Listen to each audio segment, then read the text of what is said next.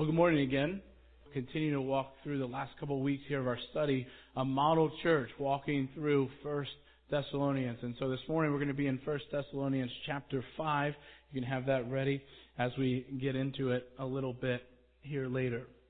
You know, as I prepared for this sermon, had some time to think about it, and uh, you know, I always kind of struggle to put things together. I'm a procrastinator by nature, but this one was uh, unusually difficult for me, and I just struggled to get my thoughts down. I, I read a whole lot. I listened to sermons. I read sermons. I read commentaries. I did word studies, and and I had all this information, and and man, it was just overwhelming. But I think what added to my struggle this week for this particular message is that I, I was repeatedly reminded of my own inadequacies. I was repeatedly faced with my own shortcomings and with my faults. And I tell that to you because I absolutely believe what I have to say this morning is true and it's important. But it comes from a place of humility and it, comes from a, a place of I have been preaching this to myself over the past couple of weeks, and I'm just here to share that with you this morning. And as I kind of thought through that concept, I wonder if, if you've ever felt that way about anything, where you've kind of had a sense of inadequacy. You've realized that, you know, maybe you're not all that you thought you were, you had some things in your life that were revealed that, yeah, you weren't really good at that, or no, that didn't really work out the way that you thought. Uh, maybe that you've faced some of your weaknesses or your failures or your shortcomings, and maybe it's left you feeling a little lost, like I felt for a while this past week. And then I wonder if you've ever felt that way about God. I wonder if you've ever felt that way about what it means to be a Christian, where you have that feeling of just not measuring up. You've got that feeling that, man, when you walk in here, like that person over there seems like they've got it figured out, and you know you're struggling, and you don't have whatever that person has. Right? You show up to church and you're like, man, I don't have everything put together.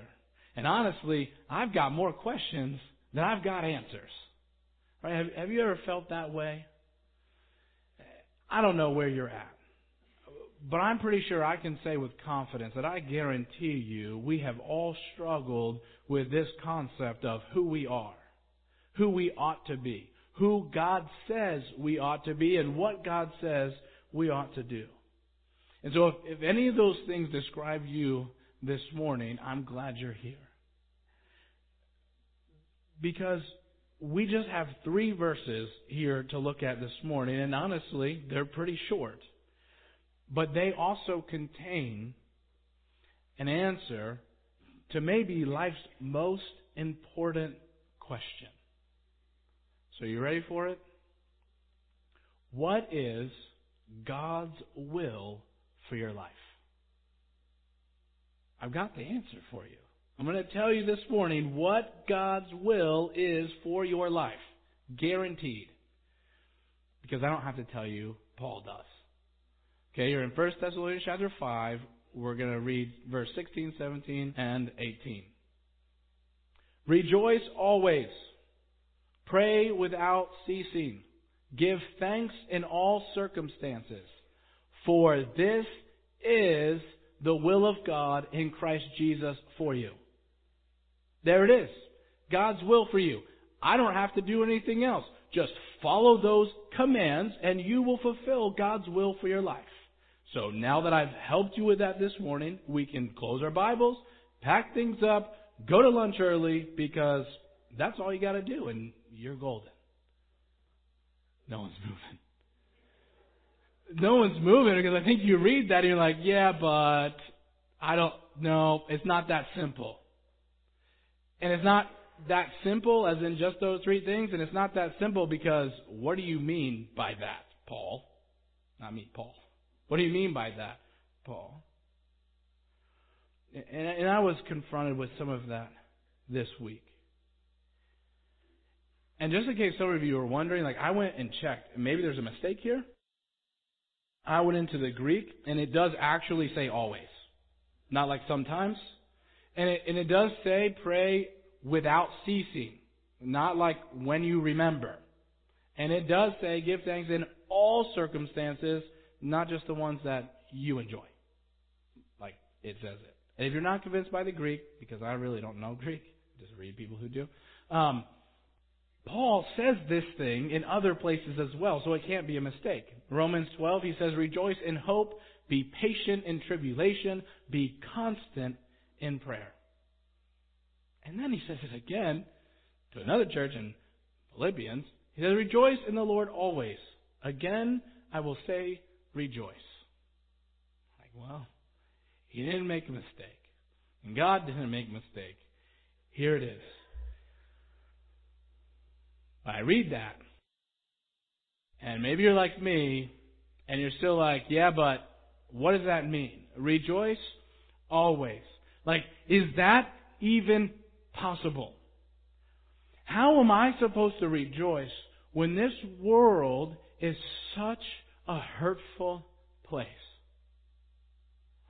I'm thinking through my week this week, and this week I sat in a little dark room with someone in our church who is in constant pain who doesn't have a solution in front of them.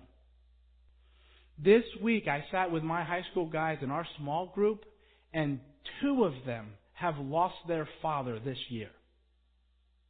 Two high school boys. I'm supposed to rejoice always, Paul? How am I supposed to work, rejoice always when I work with teenagers most of the time?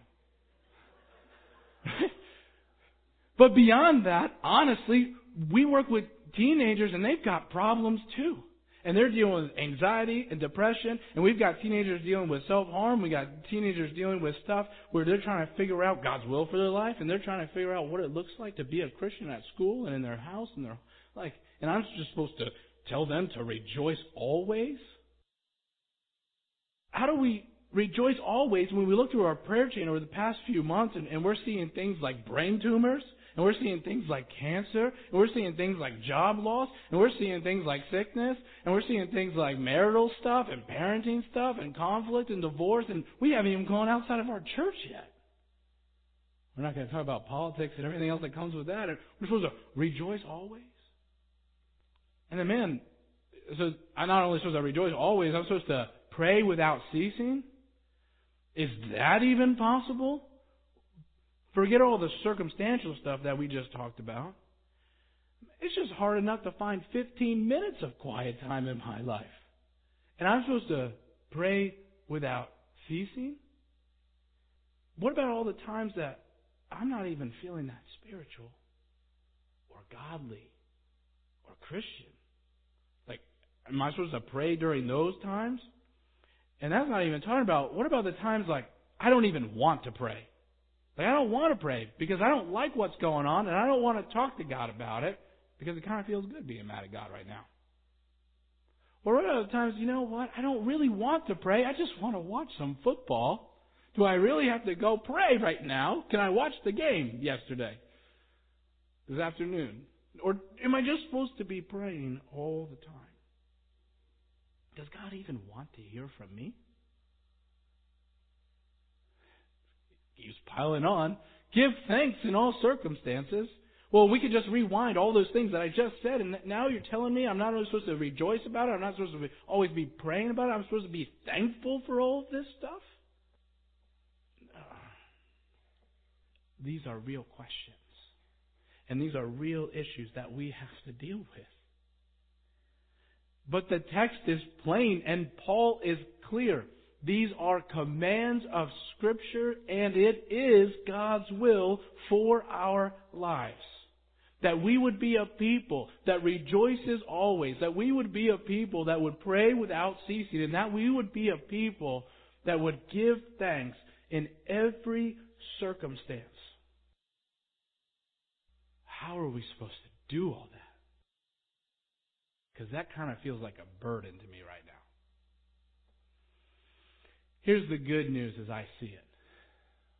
The most important part of these three verses are not the three commands. It's three words. In Christ Jesus. In Christ Jesus. Notice that this is God's will for you in Christ Jesus. And here's the heart of the message. You will not be able to reconcile yourself with all the circumstances of the world. And you will not be able to pray without ceasing. And you certainly will not be able to give thanks in all circumstances if you do not understand the glorious truths that come with the knowledge of being in Christ Jesus. It won't happen. So what's the big deal then? What does it mean to be in Christ Jesus? And we could spend the rest of the time looking at Scripture because it tells us so many different things about what it means.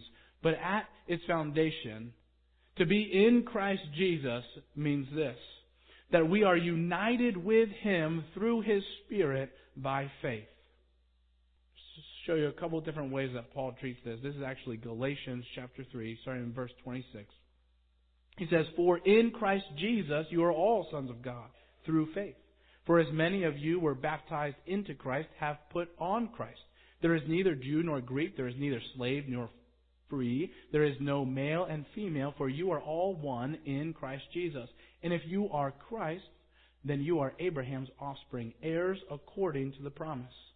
And so what happens when we place our faith in Christ what does it mean to be an heir according to the promise? Well, put it simply, a little more simply in Ephesians 1, Paul says, In him, Christ, we have redemption through his blood, the forgiveness of our trespasses according to the riches of his grace. This is what it means to be in Christ Jesus.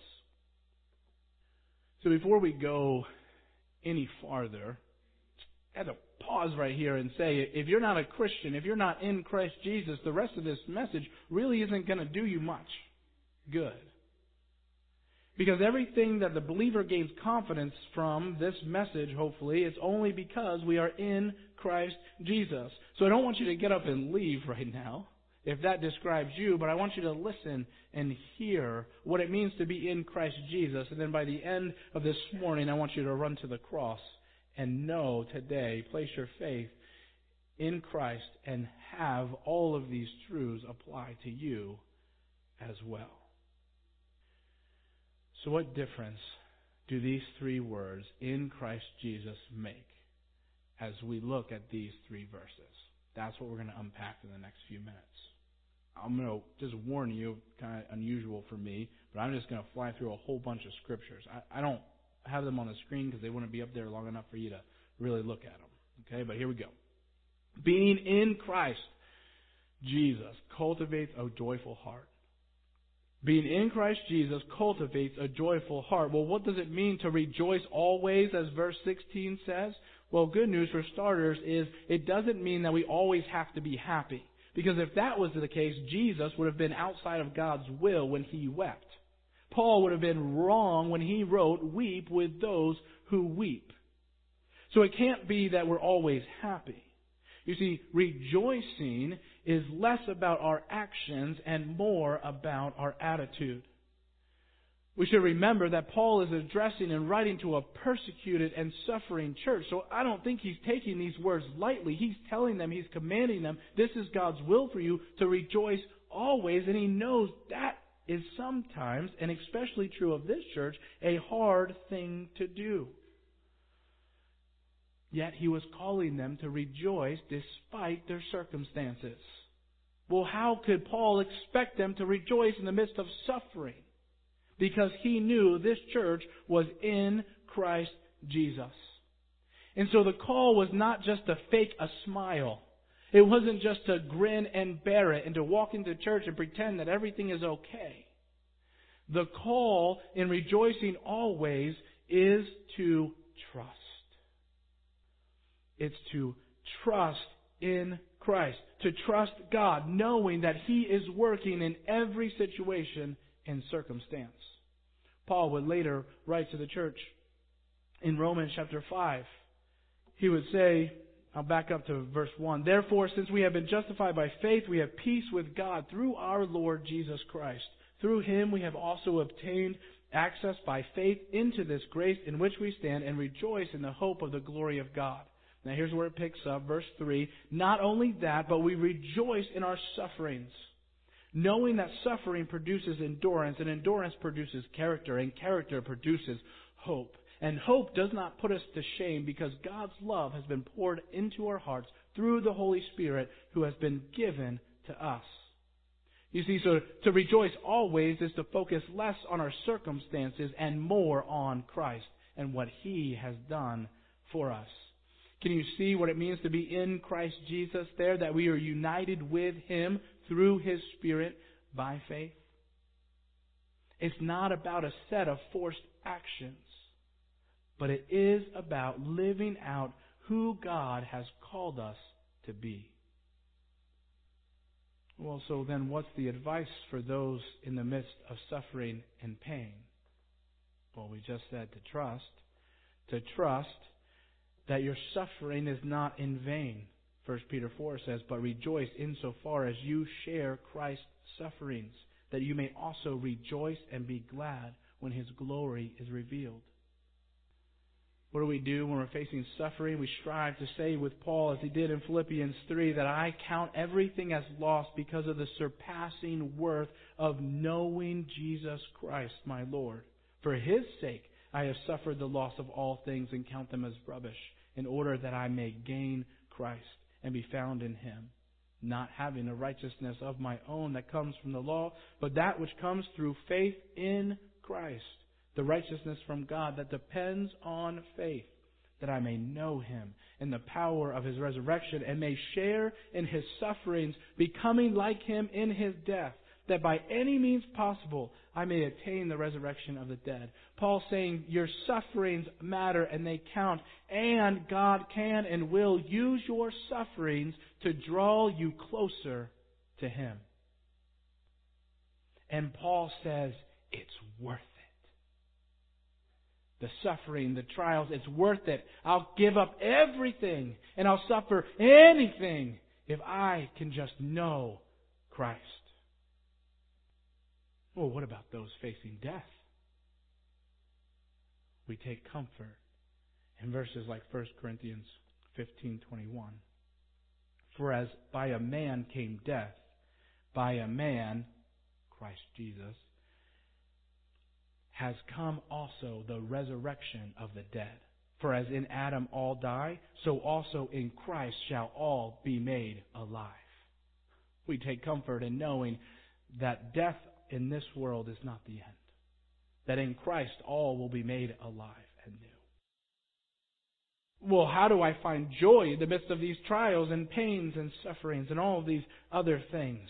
We trust and we know that God is working in all of it. Again, in 2 Corinthians chapter 5, Paul says, All this is from God, who through Christ reconciled us to himself and gave us the ministry of reconciliation. And then he goes on to say that we have that ministry of reconciliation and we are ambassadors as well. Well, what does that mean about anything? Well, what it means is that we can take our sufferings and we understand that through suffering we are reconciled through to God through Christ's sufferings, but we now can take that message of hope to others who are suffering. That as we understand our suffering, as we understand the suffering of Christ, we can bring others into that knowledge. Being a Christian is not just for you. And then when we don't know what else to do or where to turn or what we're supposed to do, we rely on Philippians 4:19. And my God will supply every need of yours according to his riches in glory in Christ Jesus. You see, this is who we have been called to be joyful people. And joyful people are joyful not because of their circumstances or their feelings or the emotions, but they're joyful people because of who God is and what He is doing in us and through us in His church. But what that also means is that if you are lacking joy here this morning, you are lacking a proper view of God. If you are lacking joy this morning, you're lacking a proper view of God. So run to Him. Run to His goodness and grace. Run to His mercy. Run to His loving kindness. When we run to God and we understand His supreme love and the fact that nothing can separate us from that, and we understand our salvation, we understand His sovereignty, and we understand how He is working all things for our good and His glory, we can't help but become joyful people. So run to Him. Before we move to the next thing, I'd also like to give you just a bonus side effect. If we're rejoicing, we're not complaining. I gotta be careful here. I'm a critical person. I tend to complain a lot. Uh, Christians are not supposed to be complainers. They're not supposed to be grumblers or grumpy. No one wants that. No one wants to sit next to the grumpy person at youth group. No one wants to sit next to the grumpy person at church. Don't be the grumpy Christian. That's all you're to remember. Don't be the grumpy te- Christian. That's good. The world doesn't need to see grumpy people. The world needs to see joyful people, not based on what's going on or good in our life, but what Christ has done for us. What God has declared in His Word to be. Man, we need some more joyful people. Like I said, I'm preaching to myself. Being in Christ Jesus cultivates a prayerful heart. Verse 17, pray without ceasing. Well, what does it mean to be pray without ceasing? Well, good news. It doesn't mean that you have to have this constant stream of talking to God at all times. This word is really just used of a persistent cough. It doesn't go away. It's recurring. It's frequent. So that's the idea of how our prayer should be. Recurring and often is to be our way of life. Here it is to be our attitude. One of prayer one of bent towards God. MacArthur describes it like this. He says, Thus life becomes a continually ascending prayer. All life's thoughts, deeds, and circumstances become an opportunity to commune with your Heavenly Father. In that way, you constantly set your mind on things above, not on things of earth. Colossians 3.1. Well, so what about those days when you're struggling to find 15 minutes of quiet time? How am I supposed to be constantly in prayer? Well, I would encourage you to remember that well, being constant in prayer isn't just about having having a schedule or a structured time. It's more about this attitude, this idea of communion with God. So I say, well, why don't you look for times in your normal daily routine or, or flow to, to meet and commune and, and talk with God? And, and so maybe what that looks like is on your morning walk, or maybe it's on your drive to work, or as you fold the laundry, or as you do the dishes. And I realized as I was saying those things, I don't do any of those things. And you know what I need to do to be constant in prayer? I need to structure 15 minutes. It's not that I don't have 15 minutes, it's that I'm lazy and I'm undisciplined. And so I can make all the excuses in the world, but some of you, I know you're out there because I'm one of them. It's just you need some discipline. And you just ought to do it. But I think of people like my wife, try and take care of three kids under three. I believe she doesn't have 15 minutes. And she does a lot of laundry and a lot of dishes. Praise the Lord. You know, for her, I think it is this idea of uh, constant communication and talk with God. God, help me today. Where is my husband? I'm dealing with these kids. And, and, and it's this attitude of prayer with your Heavenly Father. Well, what about the times that we're not feeling spiritual or we don't want to pray? Or I'm upset because of how things are going, or I just really rather watch some TV right now. Well, I would say those things are maybe helpful sometimes and we need it. But the solution to prayerlessness is to run to God. Just to get back to God. We remember things like 2 Timothy 1 9, who has, Christ has saved us and called us to a holy calling, not because of our works, but because of His own purpose and grace, which He gave us in Christ Jesus before the ages began. We remember that if we're talking about being constant in prayer, it's not some checklist thing that we have to earn or work towards. It's a gift of grace by the Father. That we have been called before the ages began in Christ Jesus. And so we run to Him and know His grace. We think of verses like 1 Corinthians 1.30, and because of Him you are in Christ Jesus, who became to us wisdom from God, righteousness and sanctification and redemption, so that as it is written, let the one who boasts boast in the Lord. I take from this verse that thankfully my sanctification is not dependent on how often I pray. It's being in communion with God and letting God work in me. It's God's work in me. It's not something that I'm going to try to go do and earn. Also say if we are lacking in prayer, it's because we have put the focus in the wrong place. And we have lost focus of God. Side benefit? If you are one who is constant in prayer, it's hard to be bitter. It's hard to hold a grudge. It's hard to complain or be grumpy. Just a side benefit of being constant in prayer. Last one here. Being in Christ Jesus cultivates a thankful heart. It's there, verse 18. Give thanks in all circumstances. We don't have to say much here because we're talking about the same thing in each one of these truths. If we're letting Christ develop a joyful heart and we're letting Christ develop a prayerful heart, we're also going to have a thankful heart. We shouldn't try too hard to separate these concepts. They all overlap and, and, and go together. A thankful heart is again one that is focused on Jesus. And so we begin to be thankful for even the difficult circumstances of our life, knowing that Jesus is working it all together for our good and His glory. We are thankful that we serve a God who keeps His promises. As 2 Corinthians 1 says, For all the promises of God find their yes in Him. That is why it's through Him that we utter our amen to God for our glory. What that's saying is that every promise of God is for us is found in Christ. And so we cling to that and hold to that.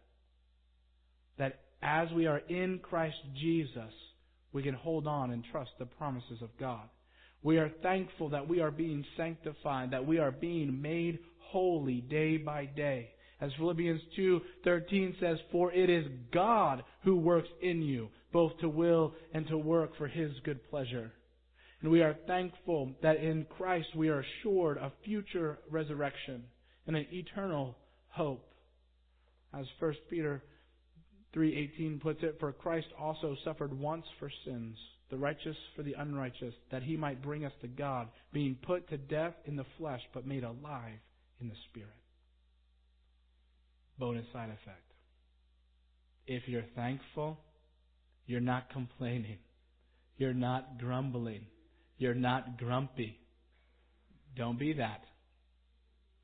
Being in Christ Jesus cultivates a thankful heart. And again, if you're not thankful, my guess is you're lacking in a proper view and understanding of who God is and what He has done for you.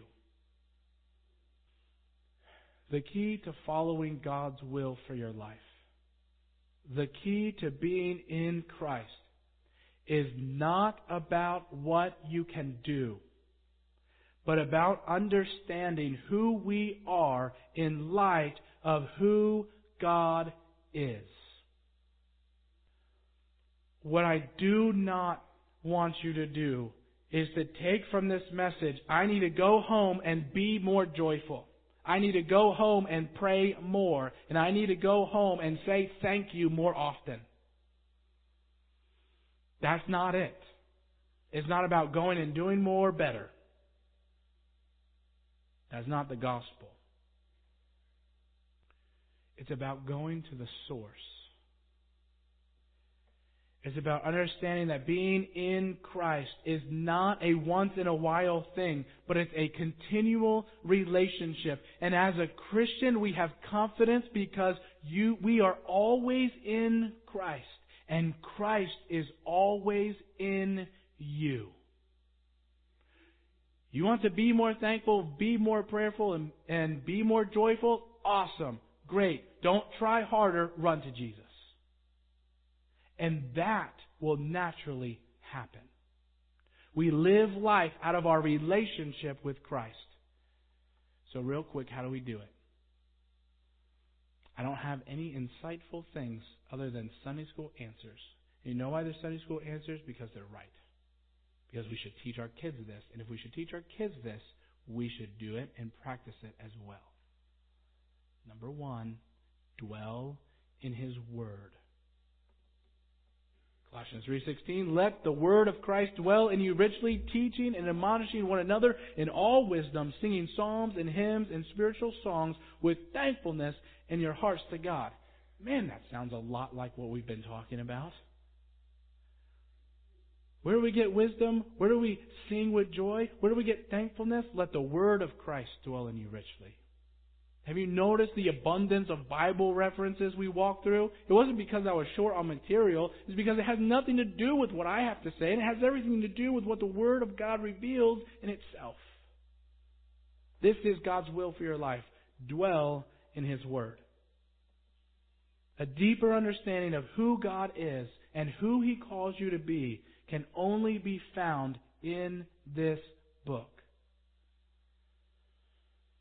I'll save the soapboxes for another day. Number two, walk in the Spirit. I know this could be a sermon, this could be a sermon series, Galatians 5:16, but I say walk by the Spirit and you will not gratify the desires of the flesh. So simply, how can I put it? Give up control. Stop living your life the way that you think it ought to be lived and submit to what God says. Hint, it's in His Word. Don't live by your own power, but let the power of the Holy Spirit that is abiding in you change you from the inside out. That's what it means to walk in the Spirit. Well, how do I know if I'm walking in the Spirit or not? I don't have a spirit detector, except I do. It's Galatians 5:22. But the fruit of the Spirit is love, joy, peace, patience, kindness, goodness, faithfulness, gentleness, self-control. Against such there is no law. And those who belong to Christ Jesus have crucified the flesh with its passions and desires. If we live by the Spirit, let us also keep in step with the Spirit. I can tell you if you're walking by the Spirit. Are you loving? Can you point to your life where you have some joy and peace, patience, kindness, goodness, faithfulness, gentleness, self control? Are you letting the Holy Spirit work on you in those areas? That's what it means to walk in the Spirit. Number three. Live in community. You Usually hear this. Hebrews 10. And let us consider how to stir up one another to love and good works, not neglecting to meet together as is the habit of some, but encouraging one another, and all the more as you see the day drawing near. Remember, Paul is writing to the church. Yes, individuals in the church, but also the church as a whole. The series has been a model church. What we ought to be, what can we learn at Chapel of Lake? Here it is. Live in community. These commands, rejoice always, pray without ceasing, give thanks in every circumstance, they don't come naturally. That's why we need the Holy Spirit. But you know what else God has gifted us with? The church. The body of believers around us. And so we ought to come together. We need to be each other's encouragement, each other's help, and accountability. But hear this we have to be in community. Notice I didn't say show up to church, go to church on Sunday morning. That, no, live in community. Guess what I've been hearing lately about myself? I'm not very personable. I don't have a good first impression. I can be critical, and I uh, complain too much. real talk. That's, it is true. It's true. You know what I usually don't think about? Those things. You know why? Because I know their weaknesses. But do you know what I need? I need some people telling me, hey man, you're a little harsh. Hey, that was a little critical. Hey, why don't you smile a little more? I'm trying. I'm trying so hard. But I need people to tell me that. And, and where else am I going to get that if I'm not living in community with people who are also walking in Christ Jesus? So they're not picking me apart because they don't like me. They're saying, You're a brother in Christ, and here's what Jesus says, and here's how the Word speaks to you. But you will never get there by yourself. That's why God has given you a church. Whether it be this church or some other church, find some people that love Jesus and let them speak truth into your life. We have home groups for this purpose. There's other ways. That's just one. All right, last one. We'll be done. Rest in Christ Jesus. Matthew 11, Jesus' words himself. Come to me, all who labor and are heavy laden, and I will give you rest. Take my yoke upon you and learn from me, for I am gentle and lowly in heart, and you will find rest for your souls. For my yoke is easy and my burden is light. It's rest in Christ. Not your works. Rest in Christ. Simply put, trust Him. Trust His Word. Trust Jesus. Trust His promises. Cling to Him. I guarantee you, if you are lacking in any of these areas, being joyful, prayer, your prayer life, being thankful, or maybe like me, all three, the solution is to dive deeper into who God is, understand what it means to be in Christ Jesus. Will you pray with me? Dear Lord, we thank you. Help us understand this truth that we stand before you through Jesus as justified, as righteous through the blood of Christ. Help us rest in that, but also stir us up and help us stir each other up to good works, to become the person, the people that you have called us to be, not for our own sake, but for your glory, your will, and your purposes. Lord, help us love you more and help it be evident to all those around us. We pray in the name of Christ Jesus. Amen.